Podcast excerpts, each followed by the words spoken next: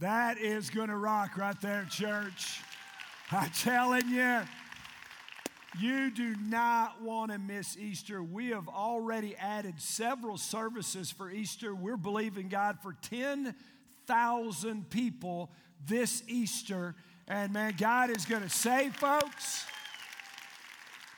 Remember, this is the year of the hundredfold harvest, and that is just part of it. It was a wonderful time in Israel with our campus pastors and part of our video team, and, and we, we just had some amazing experiences. And, and Easter is going to start in the upper room, upper room is going to finish at the empty tomb, and so it's going to be great. You, you just you don't want to miss it. Uh, it is amazing. Well, welcome all of our campuses. By the way, if you missed uh, Friday night, we had a night of worship CD recording. It was off the chart. It was one of the best worship experiences. It was radical. Michelle, the worship team, did an unbelievable job, and it, it really did. It rocked. It, it was awesome. Missed you guys while we were gone. Always do. I heard, I don't know, but I heard Matt Grimes preach one of the best messages he's ever preached. He is an amazing man of God. He's an amazing communicator, amazing preacher. And so we're just blessed to have him on our staff. And we love you. When we're gone, Michelle and I, we miss you guys. And we love this church and we love you. And, and God's doing some, doing some unique stuff. So I want to do something uh, hadn't done really before that I could think of. I want to ask all the men at all of our campuses to stand. Every man stand. Just stand up and stay standing. Every man. I want you to stand up because I want to talk to you for a second. I want to talk to you guys. I want you to hear something from your pastor. Every single campus, doesn't matter. Blount, North Knox, Anderson, Campbell, Internet, I want you to hear something. I couldn't be more proud of the men in this church. I went, man, guys are, amen, come on. I'm telling you, men are reading the Bible for the first time men are stepping up in ministry. Uh, you know, I, this church is 18 years old. I've been the senior pastor 17 years, and I have never seen men rising up like men are rising up. Uh, again, every single campus. Guys, we are proud of you. Keep rocking. I love you. Way to go. Come on, ladies. Let's give them a hand. You guys have a seat. Amazing. In, in uh, a few weeks, uh, I'll, Michelle and I, or I'll, I'll be out that weekend we will be opening up Faith Promise Costa Rica. And I can't wait. It's exciting. Everything is rolling right along. Uh, we're going to be doing two mission trips. One is coming soon. And so, if you want to be a part of that, if you'll check in uh, the mission spot at your campus, or if you'll go online, or if you'll call uh, Jody Kenyon, she's leading that trip. If you want to be a part of that, that is gonna that's gonna come up really shortly after we get that campus up and running, we're going to start doing some mission trips down there every year. Brad, our worship pastor, is lining things up, and so it is, it is cooking. Well, let me ask you a question because we're about to dive in here. Do we still believe the Bible, Faith Promise Church? Come on, we still believe the Word. We so believe the Word. It, God gets the last word. It's one of our values and one of my lifelong favorite verses. I, I, I use the term favorite verse a lot but one of my lifelong favorite verses is John 10 10, where Jesus said, I've come to give you life and to give it to you more. And the, the other half of that verse is the, the thief has come to steal, kill, and destroy. And so there's a war going on, and, and Jesus bought for us the abundant life. But if we're going to walk in the life that Jesus bought us, we are going to have to take it. Amen? There's no passive laying back in the glory file. We're going to have to get after it. Because if you've read this Bible, and by the way, anybody still on the Bible reading plan for the church? Anybody still reading it? All right, way to go. I have a word for you. Are you ready? This is deep. If you're listening, say I am. Leviticus is almost done. Okay, come on, just hang in, hang in there, hang in there. I don't know how many ways you can sacrifice an animal, but it's almost over, baby. It's almost done. So you guys stick with that. You know, stick. But if you've read the Bible, and, and I read it every year from cover to cover, and I've read it dozens and dozens of times, even and, and, part of it's great and part of it's not. Even the 23rd Psalms, where, where it, it's the most known passage of Scripture, chapter in the Bible, half of it's great and half of it's crummy. Isn't that right? Come on now, faith promise. We're just raw and real, man. We're just going to take, call it like God sees it. it. You know, though I walk through the valley of the shadow of death, when I'm surrounded by my enemies, that, that's crummy. That's, that's bad circumstances. Do y'all agree with that? Come on, let's be real. It is. So I want to talk to you this weekend about what do you do with the crummy part? What do you do with the crummy part? Because do we all have some crummy part? Now, I, I, I use our celebrate. Monday night we have a celebrate ministry. It's unbelievable. Folks are getting delivered and set free from all kind of hurts, habits, and hangups. It really is great. When I have a new thought, I use celebrate as a guinea pig. So I shared this thought with Celebrate months ago and said, Do y'all think the church needs to hear it? And they said, Yes, so here it comes. So, would you all agree there's a crummy part? There's just, there are issues that we all face. So, what do we do? I want to give you a verse that, that I use to encourage me, that, that I use to, to build me up when, when the crummy part comes in. It's Isaiah 40 31. And, and those that wait upon the Lord shall renew their what? Their strength. They shall mount up the wings as eagles. They shall run and not grow weary, and they shall walk and not faint. Now, uh, some of the verses, I always use New American Standard, but for the first 15 years of my walk with Jesus, I memorized in King James. So I, so I go back and forth and then I mix it up. So you don't ever know. You just never know. But I love that verse because it's speaking to people that are facing adverse circumstances. That things are happening in your life, that the hammer's falling, it could be difficulty, it could be addictions, it could be problems or pain. And, and, and, what do you do when you don't think that you can go anymore, when you, you don't think you can run another lap, when you don't think this marriage is going to work, when, you, when you're about to throw in the towel on your small group? What do you do? Well, God says you wait upon the Lord. And as you are waiting upon the Lord, you are going to gather new strength. He is going to bear you up, He is going to take you up on eagle's wings. Now, I love the word wait. I usually almost every day in my journal use Isaiah 40, 30, 31, this verse. Almost always use it. And it's because of the word wait. Because the word wait means not to passively sit back with your twiddle, you know, twiddling your thumbs. That's not what the word means. What the word means is to wait expectantly.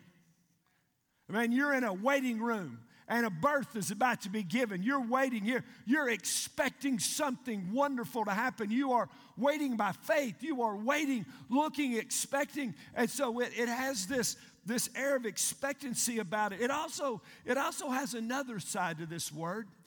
The word wait can be translated to bind together, to support, or, or to gather together. So there's a picture in this verse that when we need strength and we are waiting on the Lord, we wait on the Lord together, i.e., we gather in the house of God. Does that make sense? In the Old Testament, they gathered in the temple of God or the tabernacle of God. In the New Testament, we gather in the church of God, the, the gathering of God. And when we need strength and when we need encouragement and when we need hope, we gather together because we're going to gather strength when we gather together. We're going to renew our strength. We can run another lap. We can go another day. We can make it another week after we've gathered together. Does that make sense? Bible says where two or three are gathered in my name, there I am in their midst. When we gather for God, God shows up. And when God shows up, God shows out. God will encourage you, motivate you, and give you the strength that you need to go another day. See, that's why, again, we gather together as a church. And so I tell people all the time, say, I got problems, man. I say, get to the house of God. Run to the house of God. Get with the people of God. When you need, when you're down or discouraged, when life is just dumped on you, listen, run to the house of God. Amen. But listen, this is our nature. We, when, when problems arise, when we have pain, we don't run to the house of God, we run from the house of God. You know, rarely do people fall away from worship and church, their church family, when things are going well. That's not when they fall away. They fall away when their marriage begins to crumble, or they get laid off, or the doctor says cancer, or, or, something's happened, when, when, when the circumstances go caustic, that's when people fall away from the Lord. Can I tell you something? When all hell breaks loose, that's when you need the church even more. Come on. And listen, when life doesn't play along, don't stay away. But that's what we do. We get mad at God or the pastor or our small group, and, and we bail. Because let me tell you something about God God doesn't have to explain himself to you. I did a funeral today of one of our members, served in this church for years, served actually on this stage, killed last weekend in a motorcycle accident. Heard his daughter and son in law give an unbelievable memorial today. And, and, and, and as I listened, as I watched, what everybody was wondering is why. In that situation, everybody wants to know, well, Pastor, could you tell me why? Can I tell you, in 4,000 years of history, God rarely tells us why. See, God's not honor, duty bound to give us the reason why God does something. Does that make sense? But, but, but what God does tell us is get to the gathering. Get with the people of God. Don't run from God, run to God. I'm going to show you a story of, of, really, and it's a story that many of you are very familiar with. It's in John chapter 11, and it's the story of Lazarus. It's Lazarus. You know, Lazarus is sick, and Mary and Martha, Lazarus is Jesus' bro. He's his buddy. They're BFFs, and he's there all the time. And Martha cooks for him, and, and, and so for Jesus. And so Mary and Martha send to Jesus, Hey, you got to hurry and come because Lazarus is about to die. But Jesus doesn't come, and Lazarus dies. And four days later, Jesus and the boys show up. They show up, picking it up in, in verse 18. Now, Bethany was near Jerusalem, about two miles off. And many of the Jews had come to Martha and Mary to console them concerning their brother. Martha, therefore, when she heard that Jesus was coming, she went to meet him. But Mary stayed at the, at the house. Martha then said to Jesus, Lord, if, if you had been here, my brother would not have died. Even now I know that whatever you ask God, of God, God will give you. Jesus said, Your brother will rise again. Martha said, I know that he will rise again in the resurrection on the last day. And Jesus said, and you need to, you need to circle this. Jesus said, I am the resurrection and I am the life. He who believes in me will live even if he dies. And everyone who doubts, everyone who lives and believes in me will never die. Do you believe this? She said to him, Yes, Lord, I have believed that you are the Christ, the Son of God, even he who comes to the world. When she had said this, she went away and called Mary, her sister, secretly saying, The teacher is here and he's calling for you.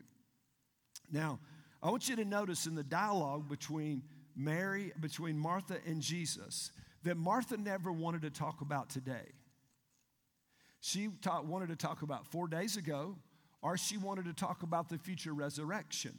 She didn't want, she wanted to talk about the past, or she wanted to talk about the future. She didn't want to talk about the present because the present's where the pain is. That's why when life falls apart, that's why we, we try to think back at the good old days and we look forward when, when it, what, whatever's going on won't be happening anymore. But we don't want to think about today. We don't want to talk about today because today's where the problems are. But can I tell you something about God? If you're listening, say I am. God is a right now God. God's not a yesterday God. God's not a tomorrow God. God is a right now God. He is a God right now in this moment, every moment, no matter what's going on. If we will wait, gather together, and wait expectantly for God, He will give us strength even in the crummy part. That's why He said, I am. My name is I am at the burning bush. I am that I am. You tell Him, I am called you. He said, I am the resurrection and the life. I am. Literally, I, that in, in, here in verse 25, I am the resurrection. I am the stand up and be recovered. I am the stand up. Listen, sometimes you can't get up. And we have people with almost 6,000 people here this weekend. We've got folks here that are struggling with addictions, that are struggling with past, that are struggling with pain, that are struggling, struggling with shame and regret and bitterness. We have people struggling with so many things, it's absolutely unbelievable. We have people that say, I don't know if I can go on. I don't know if I can make it another day. Marriage is falling apart. And people, you know, just said, I, I don't think that I can go anymore. Jesus said, I am the stand up and be recovered. And if you are born again, does that mean that Jesus lives in you? And so, what I want to challenge you to do is let Jesus stand up and be your recovery. You say, but I can't stand up. If you'll let Jesus stand up in you, you'll stand up with him. Does that make sense? And when he rises up in you, and so you need to picture Jesus standing up. You say, I can't get up. You watch Jesus, the one that got up out of the grave, the one that raised Lazarus from the dead. I am the resurrection. I am the stand up and be recovered. You may not be able to do it, but I can do it. I can stand up over sin and death and the devil and every single thing that you face. I am life. I'm the life that satisfies you. I'm the life that will stand up in you. I'm the life that will give you the power to stand. No matter who leaves you. Listen, church, this is radical stuff, but I want you to hear it. No matter who walks out of your life, no matter who dies around you, no matter who divorces you, no matter who forsakes you, no matter who forgets you, listen, the only single person you cannot live without is Jesus. Are you with me? he said, I'll never leave you. I'll never forsake you. We can, we can live without a lot of people, but can't live without Jesus. And so the story goes on. Verse 33. When Jesus therefore saw her weeping, and the Jews who had come also weeping, he was deeply moved in spirit and was troubled.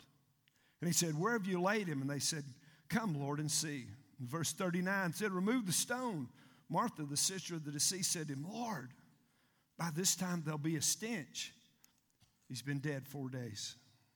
Jesus said, Did I not say to you that if you believe, you will see the glory of God?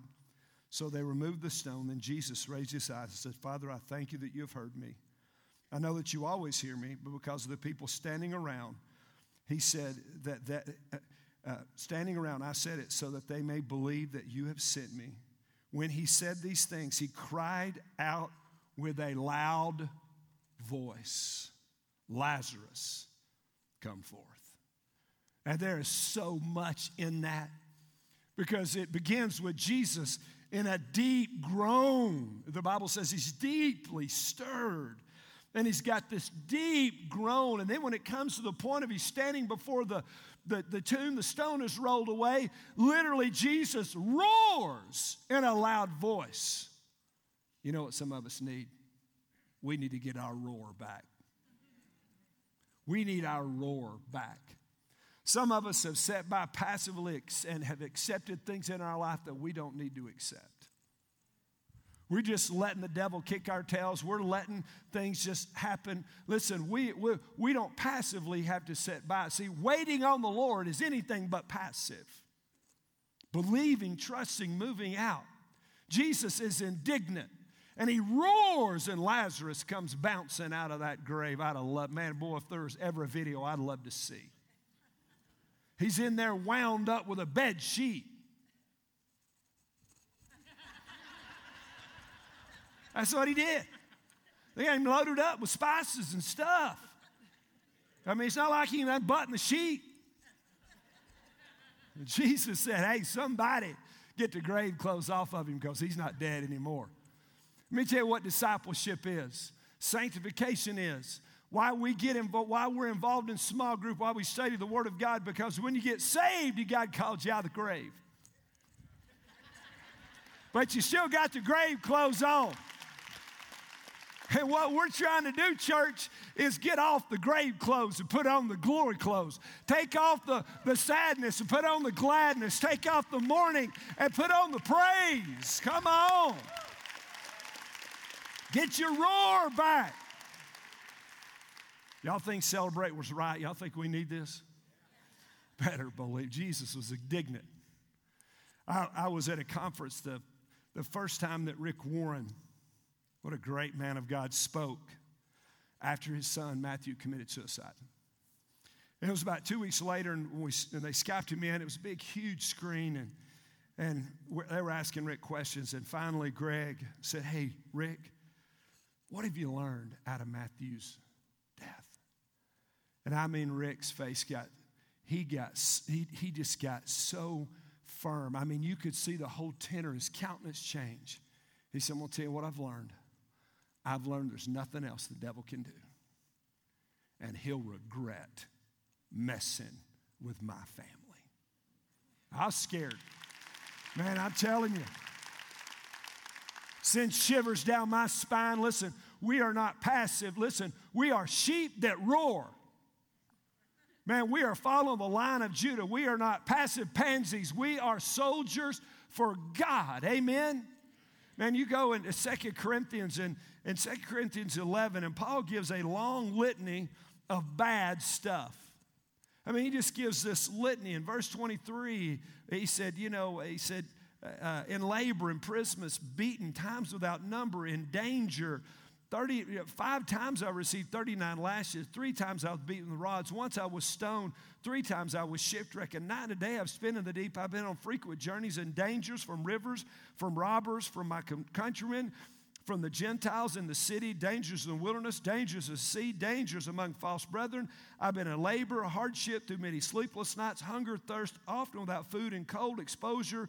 Apart from such external things, there's the daily pressure on me of the concern for all the churches. And he goes on. But let me tell you, as Paul gives this litany of problems and pain, never once did he say, Why me?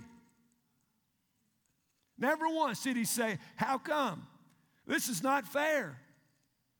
Why? Because Paul was, man, Paul was, he was an aggressive man of God who was, who, man, he, he, he let Jesus be the stand up and be, and, you know, the resurrected, stand up and be recovered in him. There's a great story that illustrates this in the Old Testament. It's in 1 Samuel chapter 3. I mentioned it last night. In 1 Samuel chapter 3, it's about King David. Uh, I mean, in, uh, verse chapter 30. King David, he's not the king. And King is run, David is running from Saul. Saul is trying to kill him. So all the army of Israel is searching for David. David is hiding all over the place, inside and outside of the country. And, and, and David's got 600 men, and they're running all the time. And so they make this raid on the Philistines. And while they're gone, another enemy comes in and attacks David's village takes every single woman and every single kid and all their stuff. How'd you like to drive home from work, find out your wife and your children have been kidnapped, and somebody burned your house down and everything you had was in it? The Bible says they wept bitterly. Matter of fact, the Bible says they wept until there was no more energy in them for them to weep. They were in absolute, utter agony. Now, David was walking with God. He was living right at this point. That we know David messed up some. But this is what we know bad stuff happens to good people, doesn't it? It just does. Bad stuff happens to God's people. It does. And so, again, in verse 6, they're all weeping. They're more, moreover, David was greatly distressed because all this people spoke of stoning him. For all the people were embittered, each one because of his sons and daughters, and David strengthened himself in the Lord. That last sentence. See that those 600 men are about to kill David. They're bitter. See that, what had happened to them made them bitter.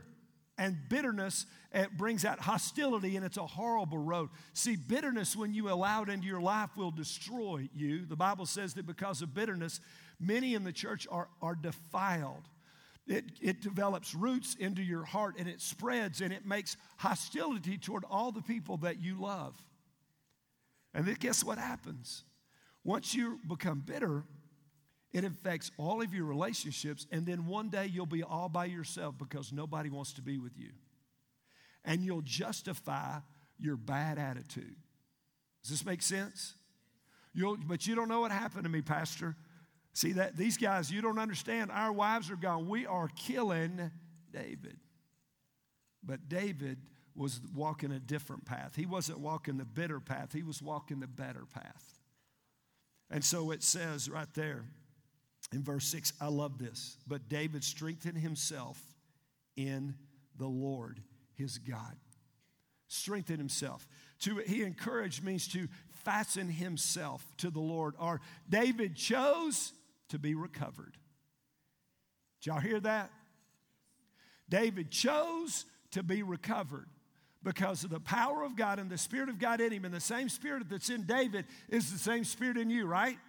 You could choose to be recovered. Right now, you need to choose to be recovered. David chose to encourage himself in the Lord. He chose that while everybody else was weeping, that he was going to strengthen himself in the heart of God. He was able to do this, by the way, because he was a worshiper. He was a worshiper. And so he strengthened himself in the Lord and he chose to be recovered. And what happened? He did, said, Come on, boys, we'll go get them back. And they did, and they went, and they got every wife and every kid and all their stuff and more. Everybody, everything was brought back. Why? Because David said, I'm going to stand up and be recovered. See, David knew he couldn't, and you say, I can't either, but God can in you. Verse 8 David inquired of the Lord, saying, Shall I pursue this band and shall I overtake them? And he said, Pursue, for you will surely overtake them, and you will surely rescue all. Our God can. Our God can. Listen, we need to pursue. We need to overtake. We need to stand up and be recovered. Does anybody in the house think we need to stand up and be recovered?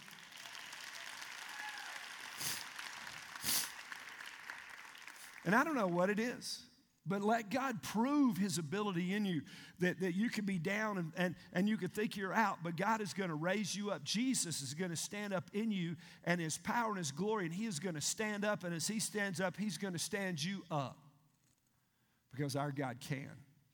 Y'all believe that? He is to stand up and be recovered.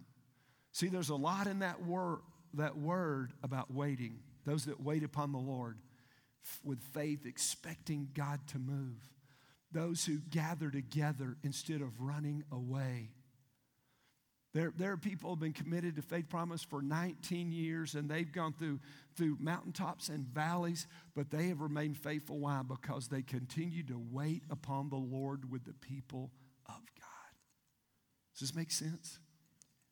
Now, what we're going to do is I'm going to ask all the campus pastors and all of the pastors if you guys would begin to make your way forward. Some of our prayer team at Pellissippi, but campus pastors, if you'd make your way forward. Now, first off, let me speak to those who, all across the board, who may not yet be saved. You've never surrendered your heart and your life to Jesus. Today's the day. And you're ready to, to let Jesus say, But Chris, man, you don't know all I've done, all I've been through. I, it doesn't matter. Jesus died to pay your penalty. Jesus loves you so much, He gave His only but he gave his life on the cross. And a week ago, we were standing at the empty tomb, and guess what? It's empty. Jesus bought it for three days, but he didn't need it anymore because he came out. And as he walked out of that death, he can handle your problem. He is the stand up and be recovered.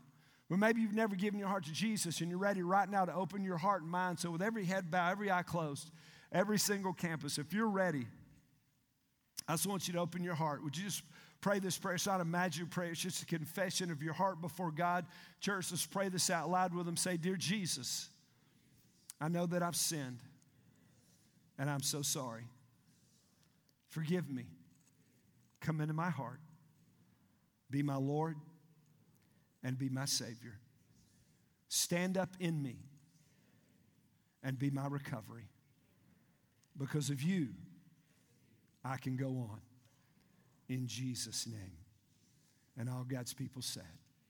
Somebody give God some praise in the house.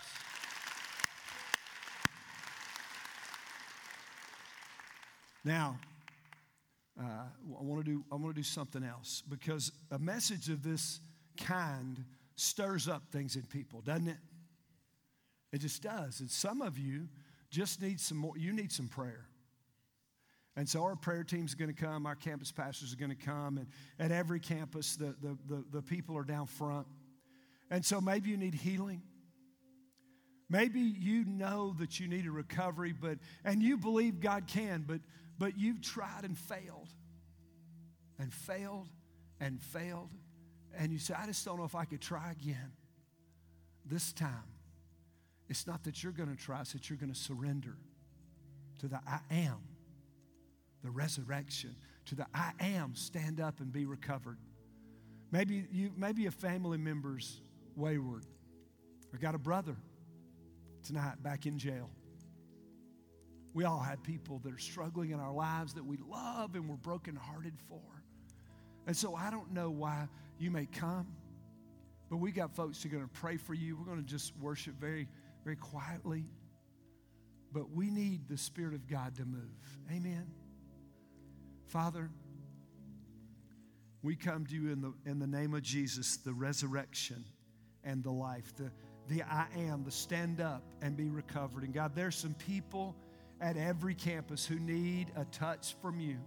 And God, you're the God that can give it. You're the God that provides. You're the God that loves to bless your kids. And so, Father, we pray in the strong name of Jesus at every campus, in every place, that your spirit would fall in great power and glory that we would, as David did, encourage ourselves in the Lord, that we will rise up, that we will take back the land the devil stole, that we will take back the years the locusts ate, that we are no longer going to be passive and set back, but spiritually, we're going to get our roar back, we're going to get our fire back, and we are going to march, we're going to be an army, and we will not let the devil have another inch.